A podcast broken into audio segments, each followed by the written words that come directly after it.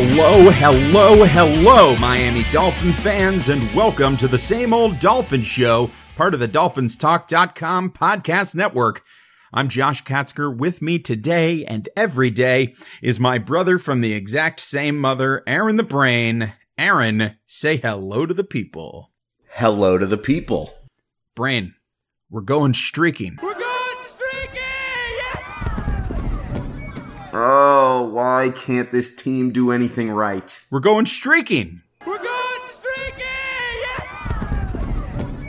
Ah, Two straight wins. You, you, you're, you're very frustrated. it's frustrating. Talk, talk to You me know- about your frustrations. When you want this team to win, they they tease you and then screw it up as you know right when you think that everything is that they're doing everything the right way, they screw it up. And when you want this team to lose, because after 20 years of mediocrity, they're finally doing something different and they finally have themselves a clear path to turning this whole thing around and it's all going the right way. They can't do that right either. Yeah, they, if, I mean, as far as the tank goes, it would seem the tank is completely off the rails here. Now, it's not, it's not impossible that the Dolphins still end up with the number one pick, but at the way things are going on the current trajectory, it seems highly unlikely with the Dolphins now having won two straight games. The Cincinnati Bengals are still winless and the Washington Redskins still only have one win. But in spite of all of that, Tankathon still has the Miami Dolphins sitting pretty at the fourth spot in the draft. And the teams in front of the Dolphins in the draft order are Cincinnati, Washington, and the Giants. The Giants we know are not, are probably not looking to draft a quarterback. They're, they're probably feeling okay with Daniel Jones. And Washington has Dwayne Haskins.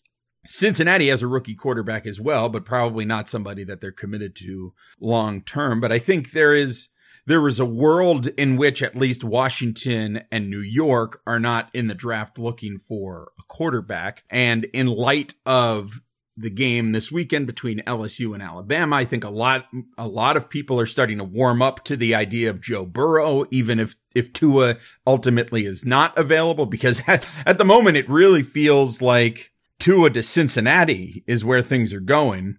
But the other thing to consider is that Cincinnati is a wacky franchise and there's no guarantee that Cincinnati would take Tua with the number one overall pick anyway, just because that organization is, is as dysfunctional and strange as, as the Dolphins are a lot of times. But at any rate, the Dolphins are still sitting in fourth and they've still got a lot of draft capital. Part of the way things have been moving in this previous offseason and with the way the Dolphins have stripped down the roster this year and traded players away.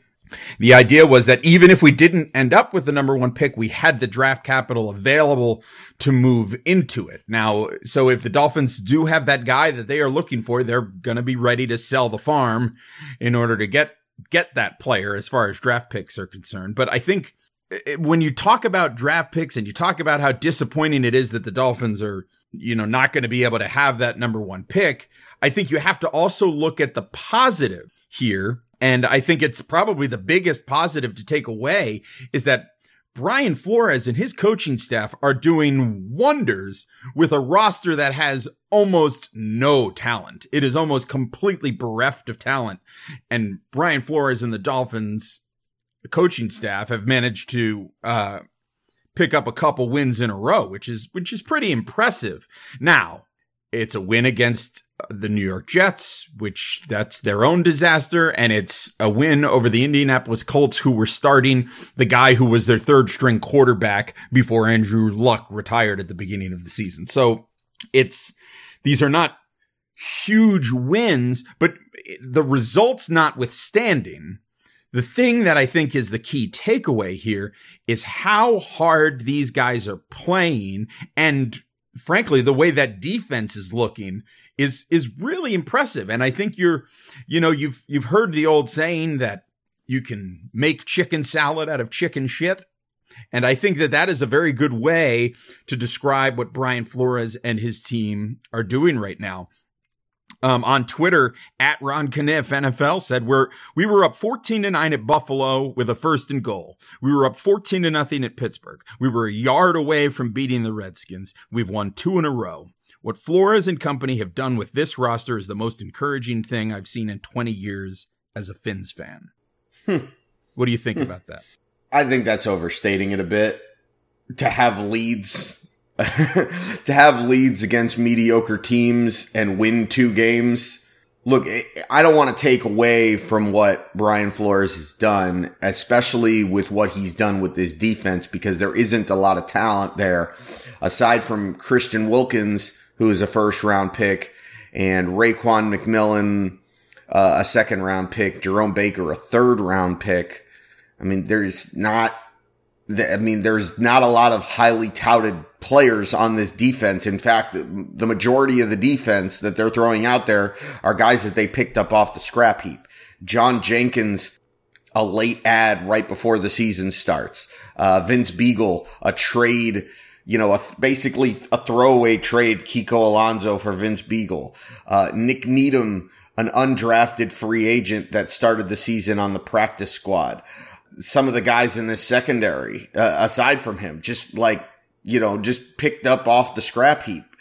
Uh, and they're getting better every week and they're just, they're playing disciplined, solid football. They're not blowing anybody away with, with talent and these, you know, plays that, you know, jump off the screen. No, they're just, they're playing responsible assignment football and they're they're doing what they're supposed to do. They're doing their job very much like Patriots defenses of old, you know, before the Patriots had, you know, a ton of talent that they had accrued by having 12 draft picks every single year. They built the foundation of championship teams by just having players that work hard, do their job, and don't screw it up. And that's what the Dolphins are doing is they're just, they're playing disciplined football. They're not screwing it up and they're waiting for the other team to make the mistake and then they're being opportunistic. And that's really encouraging because when you look at the the coaching staff that Brian Flores and, and company took over from, it was the exact opposite. It was a bunch of guys that seemed to never be where they were supposed to be, could never get on the same page, consistently the most penalized team in the league or one of, and th- we're seeing the exact opposite. And because of it, under Ryan, uh, under Adam Gase, what you saw was a team that consistently seemed to underperform. And now you've got a team that is consistently seeming to get better and overperform in spite of probably having the least talented roster in the NFL. So it's a look, that part of it is very encouraging. Is it the most encouraging thing that we've seen in the last 20 years? I don't know about that. Um, I mean, we, the one thing that you've got to, ca- that I'm trying to caution myself and caution other Dolphins fans is doing what we've done with two of the past three Dolphins regimes. Joe Philbin omitted from this.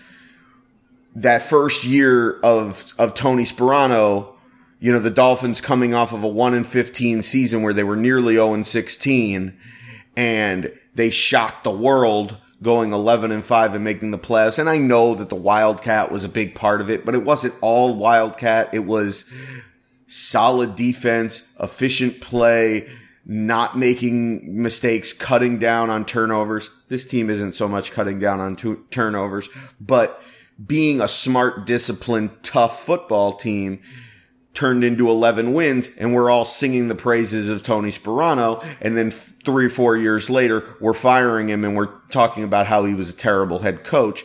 And then, you know, fast forward through the, through the Philbin years and then to Adam Gase's first season after a rough start, the Dolphins end up making the playoffs and you have people calling Adam Gase the next Don Shula. And now we're all seemingly in agreement that Adam Gase is one of the worst coaches in football. So I don't want to overreact to small sample sizes, the most important thing, as much as I want to sing the pra- praises of Brian Flores and as much as I'm encouraged by what is going on on the field with the on-field product, the most important thing is this team needs a lot more talent if they're going to contend for a Super Bowl. Because again, the goal is not to be competitive and try to make playoffs you know, and try to be just a solid team that, that can be competitive every week. The goal is to be competitive for championships for a decade. And the only way that you're going to get there is by getting talent and especially at the quarterback position and winning football games right now is not helping us do that. Uh, so look, it's still very likely that we're going to end up with a top five pick. And, you know, it's still, it's still pretty likely that we're going to end up with, you know, one of those two quarterbacks that we want. But with the trajectory going the way it is, if this team continues to play better, which again, you, I feel conflicted about saying, the fact is, is that we're putting ourselves in a position where we're either not going to get the quarterback that we want or we're going to have to give up a sizable amount of that draft capital to get it, which look, I'm in favor of because you get the quarterback one way or another. But it'd be a lot nicer if we could get that quarterback without trading all these other picks that we have. Yeah, that was a comment that I made on Twitter last night, actually. Um, it's that people particularly people who were against the idea of tanking and, and who wanted to see this team win as many games as possible this season, one of their biggest justifications why they didn't like the idea of losing was they said, well, Chris Grier is not to be trusted with making draft picks. And he's still not to be trusted. Right. Well, but that's, that's my point, right? The point is that he's got a better chance of making the right choices, theoretically, if the Dolphins are picking higher in the draft. The higher you're picking, the more likely that those players that you pick are going to succeed. And that the further down the draft you have to go, and the more draft capital that you have to spend in order to move up in the draft to get the guys that you want means it puts more pressure on Chris Grier to get his job done. And in fact, the fact that Brian Flores and this coaching staff is doing what it's doing with these players right now in 2019 really is increasing the pressure on Chris Grier. Because if this team, uh, if he's able to do this with these kinds of players, what could we do with actual talent?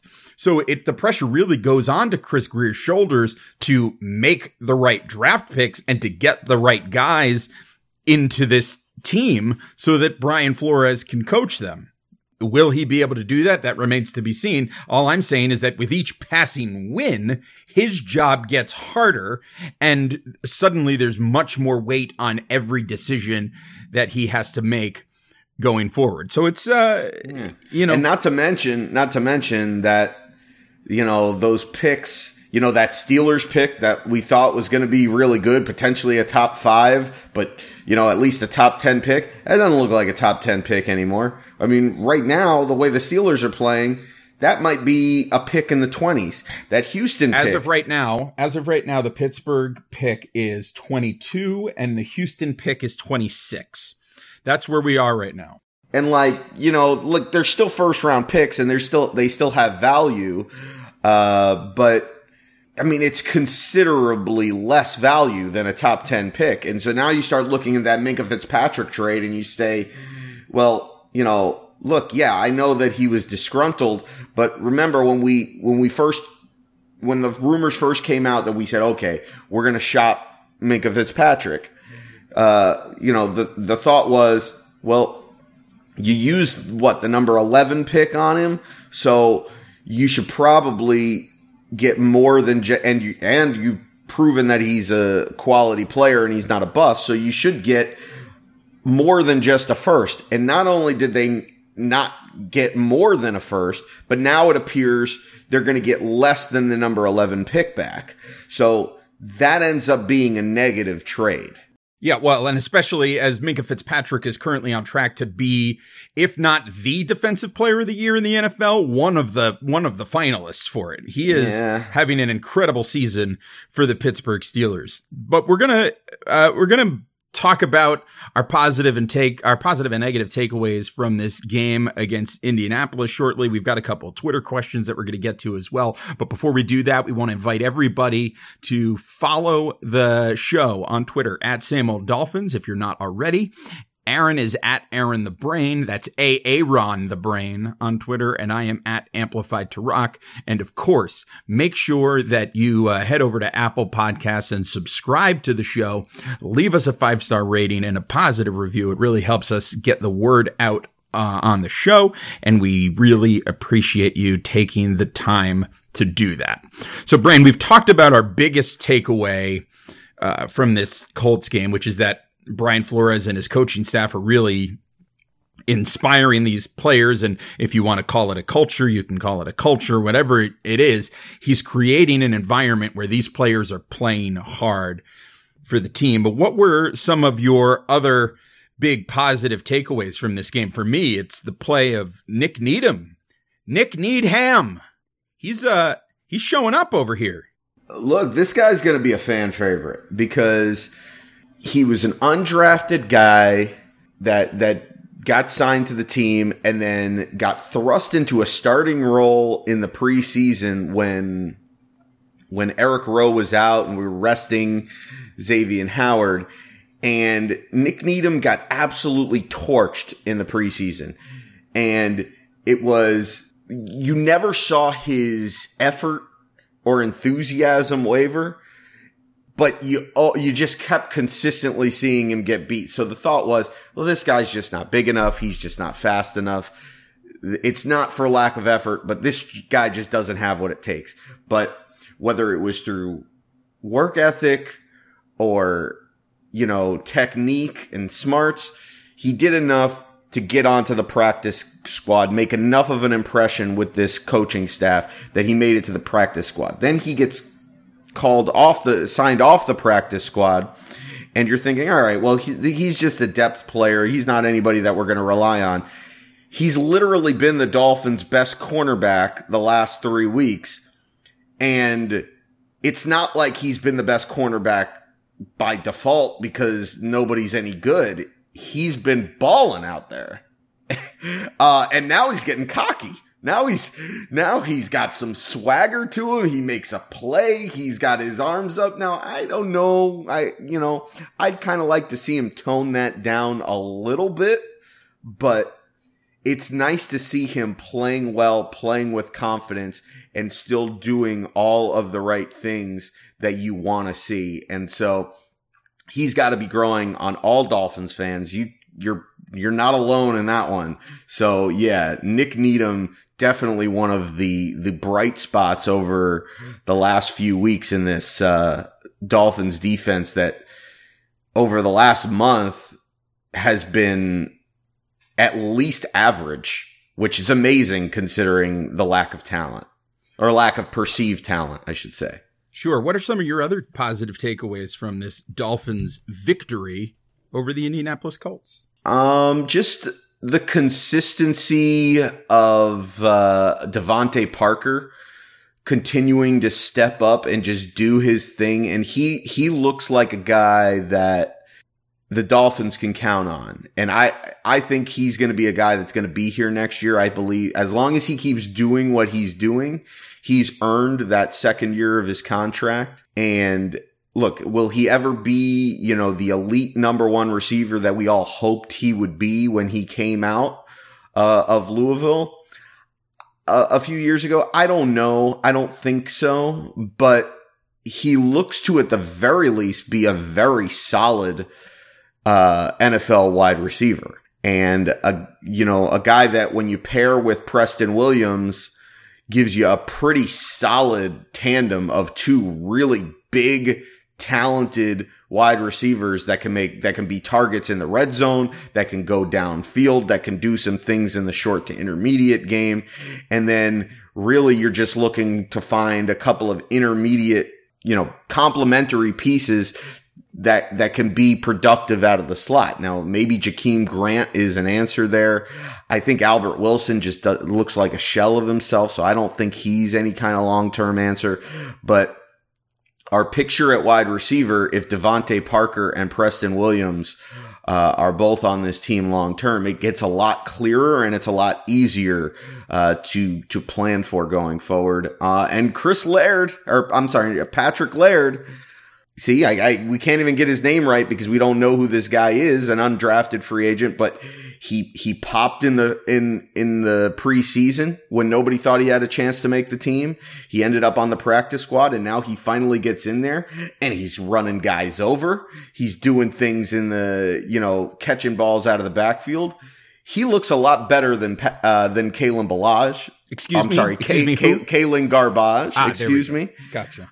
So yeah, I want to see more of of Patrick Laird. Myles Gaskin got into the game and might have gotten a touchdown uh, on a fourth and goal, if not for uh, a pass getting tipped uh, by a defensive lineman. But he he didn't really play much of a factor in this game. But I'd like to see more of those guys going forward. Uh, aside from that, Jerome Baker continues to get better blitz as a blitzer. This is, uh, I think, the second week in a row where he's he's come clean on a blitz where he's you know just timed it perfectly, filled his gap, and it just kind of exploded through it and made a big play. So he continues to get better as the season goes on, and just the defense as a whole, defending the run, a Colts offense that has been one of the better running offenses in the league, and they held them to less than four yards a carry. Uh, so just just really impressive performance by by the Dolphins defense. I know it was Brian Hoyer and he looked awful in this game and maybe it wouldn't have looked as good if T.Y. Hilton is out there and Jacoby Brissett is out there, but you play who you play and the Dolphins defense stepped up big time in this game. I also want to give a shout out to Jason Sanders. Jason Sanders got the shout out from Brian Flores in the locker room after the game, made three field goals of 47, 48, and 48 yards. Heck of a Jason. Sanders is a stud. He's a stud. Jason I mean, Sanders, he yes. he he had a he, he he had a rough start to the year, but it's nice to see that it hasn't gotten into his head, uh, and and he's bounced back because he looks. I mean, he had a great rookie year, and after a after a rough start, this was a great game by him, and I I just think. He, he's a stud kicker. I mean, and he's kicking the ball out of the end zone on almost every kickoff. That's as good a draft pick as Chris Grier has made in his tenure. What does that say? Exactly. Exactly. What about the negatives? I'll start with the obvious and and perhaps most glaring, and they go hand in hand. One is the offensive line continues to be a dumpster fire. It's it's really that's probably the unit that is going to need to be completely reinvented going forward. It's just kind of a mess, and as a result, Kalen Ballage, or as we affectionately call him on the same old Dolphin show, Kalen Garbage. Is it affectionate? Uh, Maybe it's affectionate. Maybe it's not. I- I- he is just. I'm really looking forward to Mark Walton getting back. Kalen Ballage was just terrible.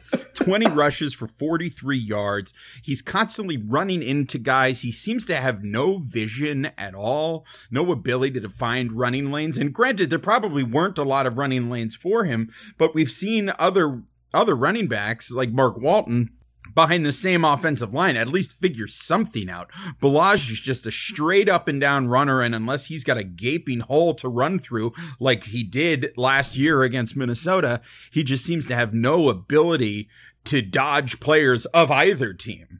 And so it was a struggle for him. So I'm hoping that as things go forward here, that maybe next week when the Dolphins come home against Buffalo, we'll see Patrick Laird get a bit more involved. We'll see Myles Gaskin get a bit more involved and get these guys some more carries because Kalen Ballage as a lead back was very disappointing. So both he and the offensive line were disappointing. Um, I was also a little bit disappointed in Fitzpatrick today. He he had an okay game, but it was just like I don't know. I feel like he's just he's doing his thing, right? This is Ryan Fitzpatrick. This is who he is. This is what he does.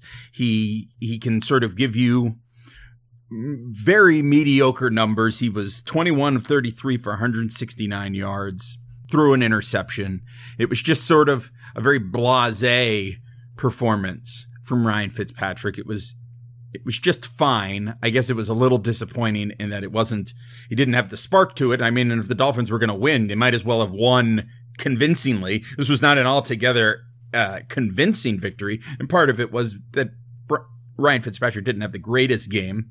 He was also he was out for a set of downs because of uh, a concussion check that he needed to go through, which it's ridiculous that he got hit. The Dolphins went on defense and then got the ball back and then they decided to do the concussion check on him. No, no, no. He got hit.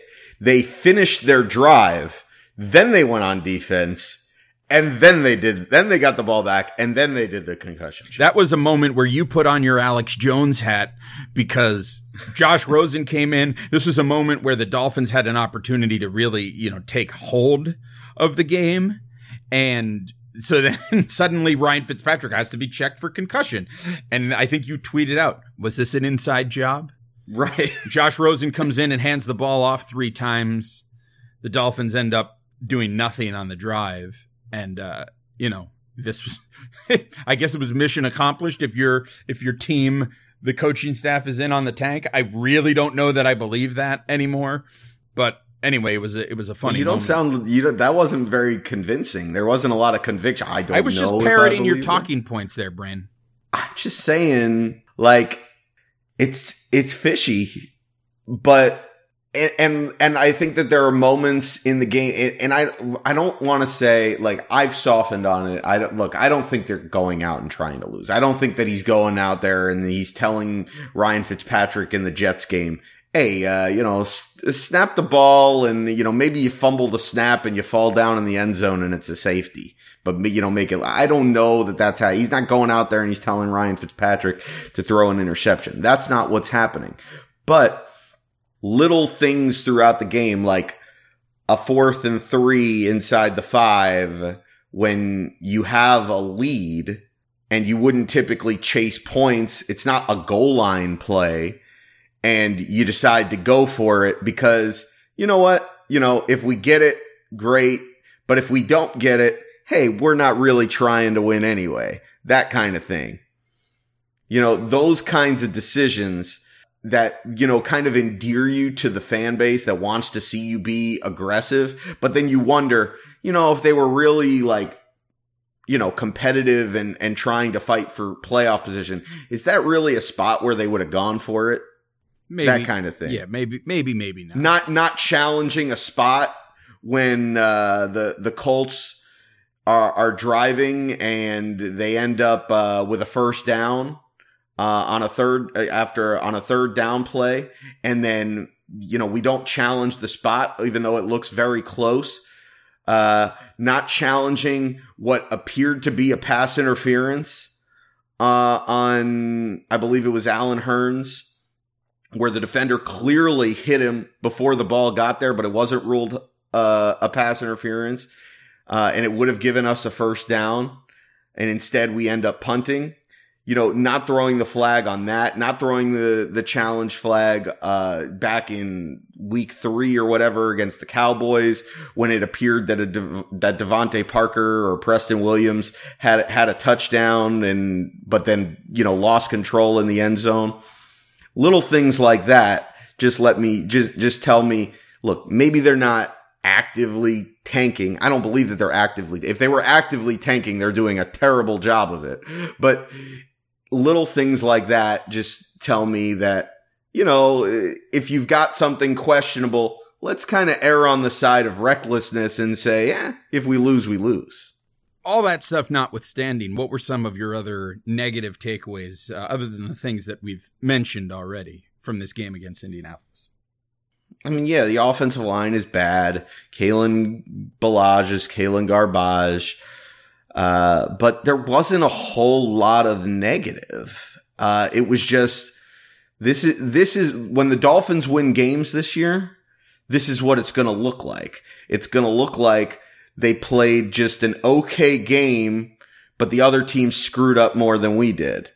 The fact that we're in the game and we're in the position to where if the other team screws up, we can win, that says a lot about where this team is now compared to where they were at the beginning of the season. Because at the beginning of the season, they weren't even competitive in these games. So it wouldn't have mattered if, uh, you know, the quarterback went and threw three interceptions because we still would have lost by two touchdowns. Fair enough. Well, we're going to get to uh, the couple of Twitter questions that we have here in just a moment, but first we're going to throw in our plug. So if you haven't already, make sure you're following us again at Same Old Dolphins on Twitter. I'm at Amplified to Rock. The Brain is at Aaron the Brain. Leave us a five star rating and review on Apple Podcasts. And make sure you're visiting dolphinstalk.com every single day. It is your one stop shop for all things Miami Dolphins. There are podcasts and columns over there on the website, as well as our weekly staff predictions. So make sure you're visiting the website every day or at least every other day. It's, it's a great place to get your Dolphins fix. Additionally, we are, uh, the podcast is available on every podcast source. So SoundCloud, Stitcher, Spotify, wherever you get your podcasts, you can find this show. So make sure you search us out and follow us and download and keep listening to the show and spread the word. Tell your friends as well. It really helps us out a lot. And finally, make sure you check out our Facebook page, facebook.com slash same old dolphins, where you can also get every episode of the same old dolphins show. All right to the Twitter machine. We have some questions here. The first one comes from at the Drew Welch. He says, can we stop with the tanking talk and finally start calling it what it is? A rebuild. And I think, listen, we've we've gone over this I think at length on the podcast before. Whether you want to call it tanking whether you want to call it a rebuild it is what it is. We know that the players are going out there every week to try to win games. We know that the coaching staff unless you're Aaron the Brain are going out there every week trying to win the games.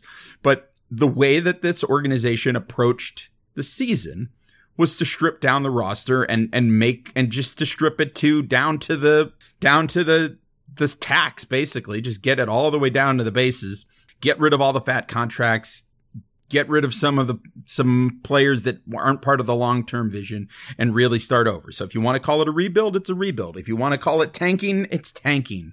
Um, but you know, my definition of what tanking is is not going out there and actively trying to lose games, but putting together a roster that is not theoretically going to be capable of doing that.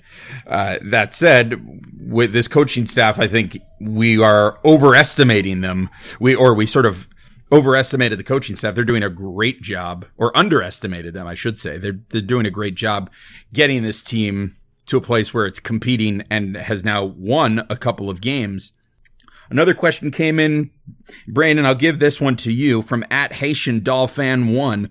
With the current standings at this moment, realistically, who do you think we trade with to move up? And also, what do you think the compensation will be to get there? As a reminder, before I throw it to you, Brain, currently the Dolphins are in the four spot at a two and seven record. Picking third is the Giants, who are at two and eight. Two is Washington, who are one and eight, and the number one pick is Cincinnati at 0 and 9. So, who are we going to trade with to move up? Are we going to trade to move up? And if we do, uh, what do you think the compensation will be to get there? Okay. Well, I think there's a lot of evaluating that still has to be done about these quarterbacks because uh, this week, this weekend alone, I think Joe Burrow has firmly put himself in the conversation for number one pick. Uh, I still think Tua is probably the safer pick. Uh, has a little bit, you know, he's he's more mobile and has a little bit more of a track record. But Joe Burrow has been coming up in, on the draft board for all season since the beginning of the year, and just went toe to toe with Tua and ended up winning. And granted, Tua ended up after a slow start having a really good game and, and making a game out of it. But Joe Burrow had a great performance. And while Tua is still probably the guy, I, I don't think there is now a huge gap between the two. Justin Herbert a year ago, Justin Herbert was the guy that many people thought would be the number one pick if he came out last year. Uh, so he, he, there's still some evaluating to do there. Now, depending on what the Dolphin, how the Dolphins view these quarterbacks, if they view Justin Herbert as a guy or Joe Burrow as a guy that they wouldn't mind taking uh, with their with their first pick, then if they're sitting at four, they might not have to trade up. Uh, they might just say, "All right, we're happy with any of these three guys, and we'll take whoever's there." I'd throw Jake Fromm in there as well. Um, I mean, I'm not sold on Fromm and Herbert yet, but uh, that's where they might not feel like they need to move up. But if there's if it's Tua or Burrow that they're they're like we got to get one of these guys. If if they feel the same about both, then that's going to help them save some draft capital because then you don't need to trade up to number 1 if you're sitting at number 4. If you got Cincinnati at 1 and Washington at 2, remember Washington took Haskins. They look, they might think they might like Tua, Burrow, Herbert better than Haskins, but it might not be so much so that you can't trade them off the pick because they did draft Haskins last year. So, look, if you're going to move up from 4 to 2, obviously you're doing a pick swap with the with your current first round pick. I think you probably got to give up your next year's first round pick and then either one of the other two firsts that you have or a second, either in this year's draft or next year's draft. But I think it's going to take, you know, the, the two first because the one that you have that you're swapping an extra first and then a, and then either a late first, like the two picks that we have, the Steelers and the Texans, or an additional second. Yeah, it's unlikely that that is going to be, well, certainly not going to be a cheap trade. And yeah, I think you're going to have to part with at least one of those first year, first round draft picks in this year's draft, if not potentially both, is my thought on that. Another question came in from Vargas or at Vargas 218 Vargas. Which offensive tackle are we looking at in the first round to replace Laremy Tunsil? That's an interesting one because I think, I certainly think we're going to be drafting some offensive linemen this year. Um, I don't know that we're going to be in the running for some of those top, top offensive linemen unless we, again, make some trades. Uh, but I also think free agency is an answer here. But what are your thoughts on that, Brain? Which offensive tackle are we looking at the first round, or I'll, I'll add, or elsewhere to replace Laremy Tunsil? Yeah. So you and I are not huge uh, you know, scouting guys, draft prospect guys. I tend to, I don't watch enough college football. I don't watch nearly as much as I used to. Uh, back, uh, you know, back when I was single, you know, I, I could sit down on a, on a Saturday afternoon and say, Hey, I got nothing to do. I'm to, I'm to watch, you know, three college football games back to back to back. But now I, I don't do that. Um, so I like to spend time with the family on the weekend or, or get away and, and from, from sports for the weekend. So, uh, I don't know, or at least for Saturday, because I know that on Sunday I'm going to be watching the Dolphins and I'm going to be miserable. Uh, so I, the short answer is I can't tell you who the, the top tackles are right now projected for the draft. What I can tell you is, is that with the sizable amount of money we're going to have like a hundred million dollars in cap space going into this season or this off season and we're probably not even going to use half of it but you probably don't even need to use half of it and you can get seven eight nine really solid contributors on your team the model for this team is not going to be to break the bank on any position, especially offensive line. Just look at the Patriots model and their highest paid offensive lineman makes eight and a half million a year. Um, so I wouldn't expect us to spend a ton of money in free agency, but what I would expect is we're going to sign a tackle and we're going to draft at least one tackle. Yeah, and while he's certainly not a tackle, the offensive lineman that we know that this organization has their line has their eyes on is uh, Joe Thuney, who's currently with the New England Patriots. We know that that's a yeah. guy that this coaching staff thinks very highly of. So it would not be surprising at all to see the Dolphins uh, splash out some cash to have Joe Thuney land in their offensive line to protect Ryan Fitzpatrick, Josh Rosen, Probably not Tua Tagovailoa. Maybe Joe Burrow, maybe Justin Herbert, maybe Jake Fromm. Who knows? Whoever it is, the idea is that hopefully uh, Joe Thuney is going to be there to help protect them a little bit next season. And that is going to wrap us up on this episode of the Same Old Dolphins show. So, Brain, do you have any parting words that you would like to share with the people before we go? Nah, I mean, if if if you if you're a fan of this team, it feels good to win, but it feels better to win long term. And so just like I did last year when I was the only person that was bitter after the the miracle in Miami or whatever, it is better for this team to lose going forward. We need to lose some football games. I'm not in the whole like, well, you got to bench Ryan Fitzpatrick thing because we, you got to tank because look, you still have to try to win football games. You you've got you, you, Brian Flores has to do what's right for his job and for the locker room, and he's trying. You're also trying to evaluate more than just the quarterback position, but we got to figure out a way to lose some some more games. We got to get back to our losing ways. We got to get back to making it look good, but still finding a way to lose. Fair enough. And uh, as you sort of implied at the beginning, this is the season where we thought, okay, the Dolphins are going to lose. They're going to get the number one draft pick. Everything is going, coming up roses. We're doing it. We're doing this new approach and it's all going to work out. And now they've won two games and we're somewhat disappointed because after all, they are the same old Dolphins. Everybody take care of yourselves and each other, and we will talk to you again next time. Bye bye, everybody. Go Dolphins! Miami